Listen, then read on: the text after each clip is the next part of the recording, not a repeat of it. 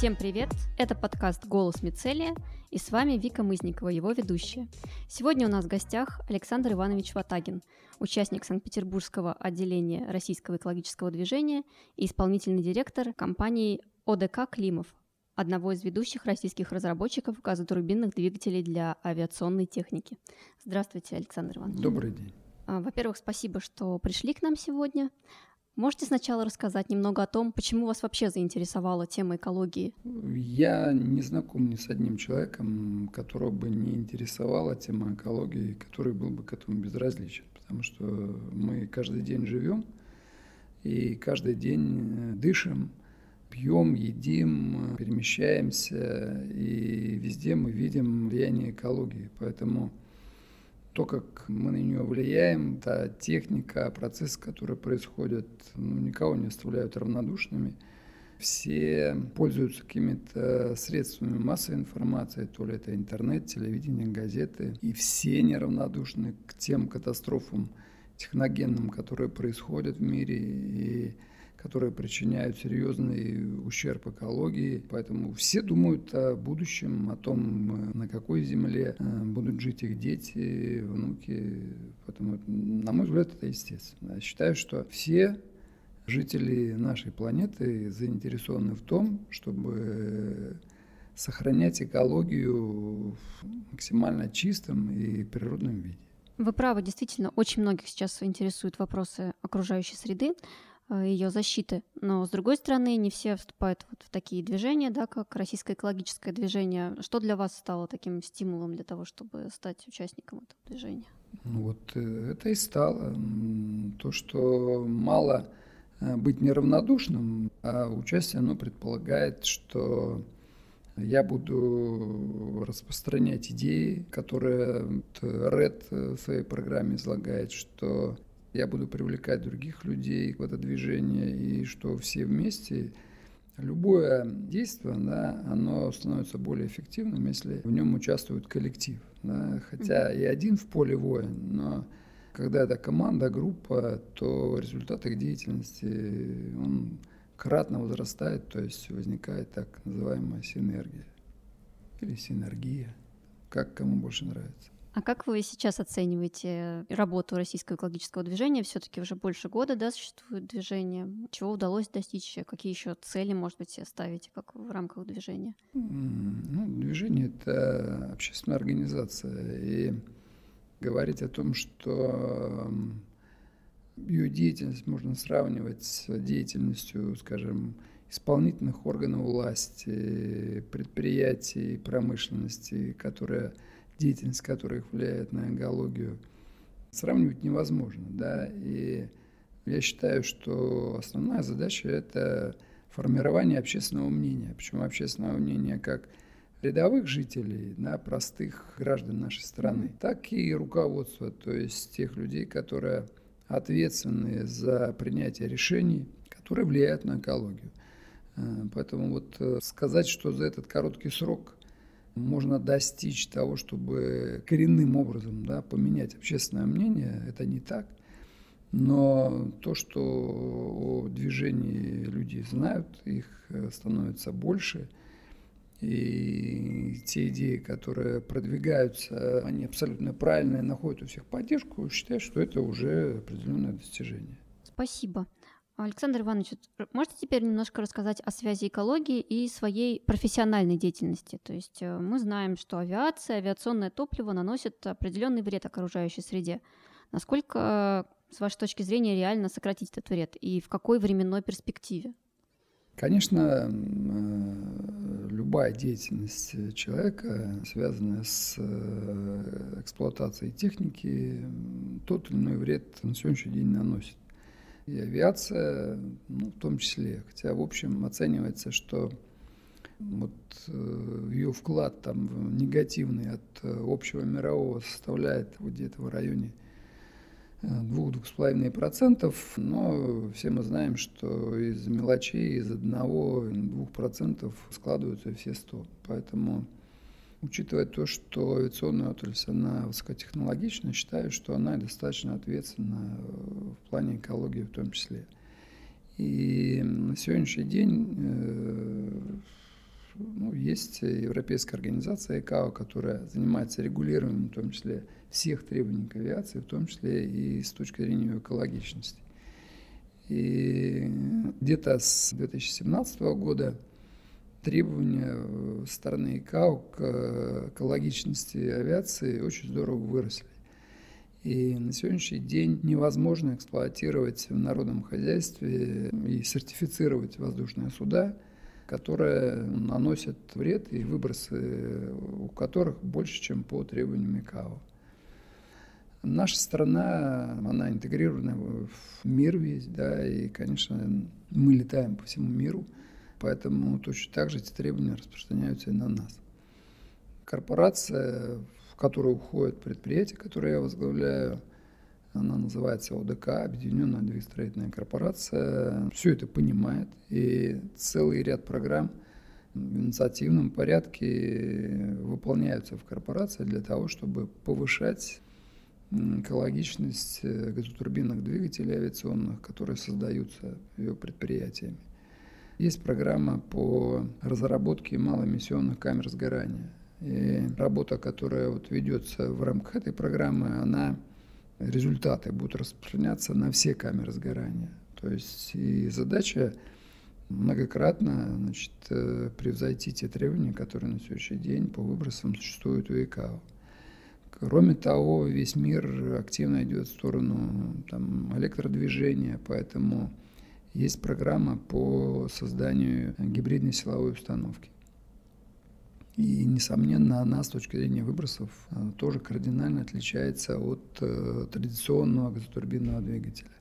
Кроме нашей корпорации, отраслевой институт сам, Центральный институт авиационного моторостроения, аналогично выполняет подобные работы, и в том числе для достаточно больших самолетов определенные результаты тоже в этом удается достигать. Это мировой тренд, и мы знаем, что очень такими серьезными темпами эта работа ведется в автомобилестроении, и целые города уже объявили, называют год, с которого въезд автомобилей с двигателем внутреннего сгорания будет запрещен, эти города. Даже страны, Норвегия, Великобритания. Да, и мы понимаем, что этого мало, да, потому что вопрос еще так называемого углеродного следа, да, и какой он у тех же электромобилей, либо у перспективных наших гибридных силовых установок, это тоже еще такой вопрос достаточно серьезный, который требует работы и фундаментальной науки, и прикладной, и всей промышленности. Вопрос очень непростой. Понятно, что кроме изменения ухода от традиционной модели газотурбинного двигателя или двигателя внутреннего сгорания, любой инженер понимает, что у двигателей внутреннего сгорания еще длинная-длинная жизнь. И тот, кто заявляет, что завтра их не будет, он кривит душой. Потому что тяжело их заменить. И существуют другие способы, как повысить их экологичность. Это переход на другие виды топлива, да, которое на сегодняшний день это керосин, и он имеет при сгорании определенный выброс. Переходы на другие виды топлива, их направлений очень много, да, могут привести к тому, что традиционная схема двигателя внутреннего сгорания, в том числе и газотурбинного двигателя, по своему углеродному следу, будет более экологичной. Даже чем электро, например, двигатели, да? Конечно, потому что все знают прекрасно, что двигатель предполагает при его изготовлении применение металла. Да? Причем, как правило, авиация – это легкие металлы, это титан, это алюминий, это магний. С точки зрения электродвигателей это тоже медь, другие металлы, которые, при производстве которых используется электроэнергия. Так вот, причем в гигантских объемах используется электроэнергия. И вопрос, собственно, каким образом производится эта электроэнергия, да, и что за ней, да, какой ущерб наносится экологии при производстве этой электроэнергии, чтобы сделать этот металл. Вопрос, он крайне сложен, очень многофакторный. Но это не значит, что им нельзя заниматься. И мы этим занимаемся. И тот факт, что в стране есть национальный проект «Экология», тоже о многом говорит, что на это не только вводятся определенные требования, ограничения, но и выделяется достаточно серьезное финансирование из бюджета на то, чтобы сделать наши города и нашу страну чище и экологичнее. Угу. Ну вот вы сами лично в какие разработки в области зеленой авиации больше верите? То есть электродвигатели или, может быть, двигатели на водороде, да, которые сейчас набирают популярность, или либо те разработки, которые ведутся по модернизации топлива? Я верю во все. Uh-huh. И предприятие непосредственно Климов на сегодняшний день занимается разработкой гибридной силовой установки, и макет ее мы будем демонстрировать на ближайшем МАКСе в этом году. Поэтому я в это верю. И если бы я не верил, несерьезно заниматься каким-то проектом, если ты не веришь в его успешность.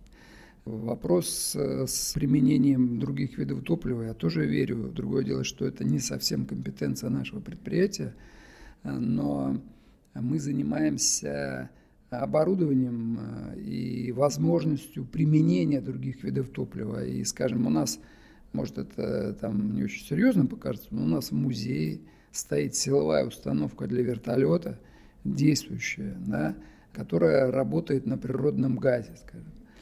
Да, ее нельзя назвать принципиально новой с точки зрения экологии, но по сравнению с силовой установкой, которая применяет керосин, жидкое топливо, она значительно экологична. Ну вот тут ведь еще есть такая проблема, как внедрение, да, этих новых технологий. Вот, например, Airbus, когда они презентовали свою модель электросамолета, они говорили, что вот только в 30-х начнется постепенное введение в эксплуатацию, то есть всегда достаточно большой период отдается на испытание. Это вот в этом видите какую-то проблему, да, с тем, что вроде бы сейчас нужно выбросы сокращать, а все-таки при этом еще и нужно убедиться, что технология безопасная.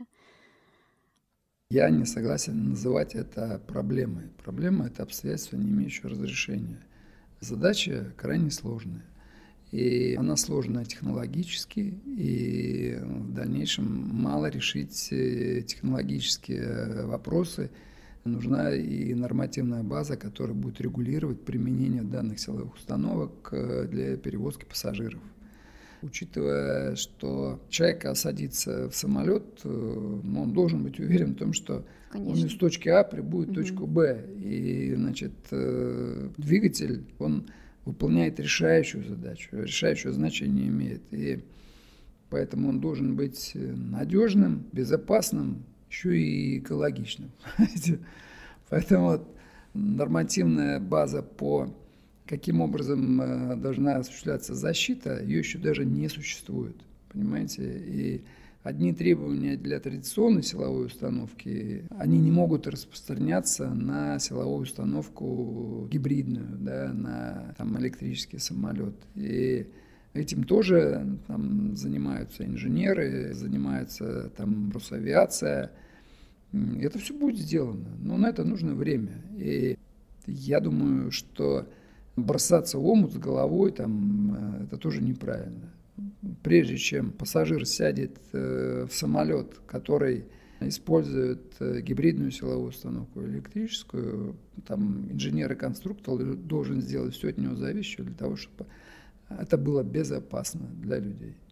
Давайте немножко такой чуть более частный вопрос рассмотрим. Вот, не знаю, Александр Иванович, слышали ли вы, но во время пандемии, да, набрали популярность так называемые перелеты в никуда, то есть когда человек садится в самолет, и этот самолет совершает круг, не знаю, над ближайшими областями, что-то вроде такой авиаэкскурсии, и возвращается в точку вылета. Вот вам как это кажется с точки зрения влияния на окружающую среду? Как вы оцениваете такие истории? Что вы предлагаете это запретить? Наверное, это неправильно. Если это востребовано, это надо делать. И во время, пандемии коронавируса количество перелетов, оно настолько сократилось, что вот эти полеты в никуда, не думаю, что на общем фоне сокращения перелетов они оказали какое-то негативное влияние. Да, конечно, если эти перелеты еще осуществляются в районе городов, а, в общем-то, наверное, не существует таких городов, которым нельзя предъявить претензии с точки зрения экологии, добавлять в это еще авиацию, конечно, это неправильно. Вот но... из Шереметьево были такие рейсы. Ну, из Шереметьево они же не кружат над Москвой, то есть есть маршруты, где можно летать, поэтому правильно, наверное, составлять эти маршруты, чтобы они были вдали от тех мест, где массово проживают люди. Uh-huh. Ну, то есть вы считаете, что такой вот есть термин, как «стыд за перелет», да, шведский, о котором мы узнали благодаря всем нам хорошо известной Грете Тунберг, его людям не стоит, в принципе, испытывать. Ну, то есть что сделать? Все равно нам необходимо, да, пользоваться авиатранспортом, ну, даже если мы стремимся, может быть, как-то минимизировать количество перелетов до необходимых, но не стоит, скажем так, перегибать палку с этим, да? Вы знаете, я не думаю, что Грета принесла пользу для экологии земного шара, да? Вот ей памятник поставили, кто-то посчитал, собственно, какой ущерб нанесен природе, вот, прежде чем был произведен металл, из которого сделан этот памятник, потом этот памятник отлит там, и так далее. Я не согласен, что надо идти по пути Греты. Надо там выполнять простые человеческие вещи, да, то есть заниматься раздельным сбором мусора, просто бережно относиться к природе, в которой ты живешь, и от этого будет больше значительно пользы, нежели вот проводить такие акции, как Грета. И, то есть мне она не симпатична. Понятно. А вот вы упомянули сортировку мусора. То есть вы, конечно, тоже сортируете, да, мусор? Да, и я не могу считать, что это моя личная заслуга, но это организовано в доме, в котором я живу, и, собственно, я это приветствую и строго выполняю. И вся моя семья, и там, и уже мои внуки к этому приучены, и они это знают, и это уже становится нормой жизни. Хотя буквально несколько лет назад, конечно, это было диковато, да, для многих. Сейчас это норма, и этим нужно заниматься. В том числе я считаю, что вот задача РЭДа продвигать вот такой подход, да, всячески его приветствовать, это уже вклад. Александр Иванович, вы сейчас несколько раз упомянули экологический след, да, углеродный след. Ну, вот сейчас многие занимаются там подсчетом своего углеродного следа. Вы как-то об этом задумывались или считаете, что это как-то слишком уже до одного человека все это сводить?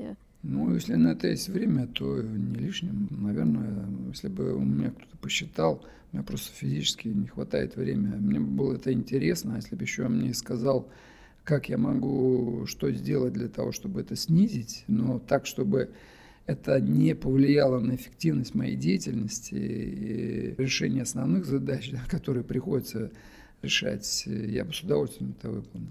И думаю, вот меня поддержит большинство однозначно. Вот напоследок такой провокационный немного вопрос. Знаете, такую теорию, я обычно представляю как теорию заговора, как химтрейлы. Можете объяснить, почему это вообще достаточно странное представление о том, что вот следы, которые оставляют за собой самолеты, это какая-то невероятная опасность для окружающих?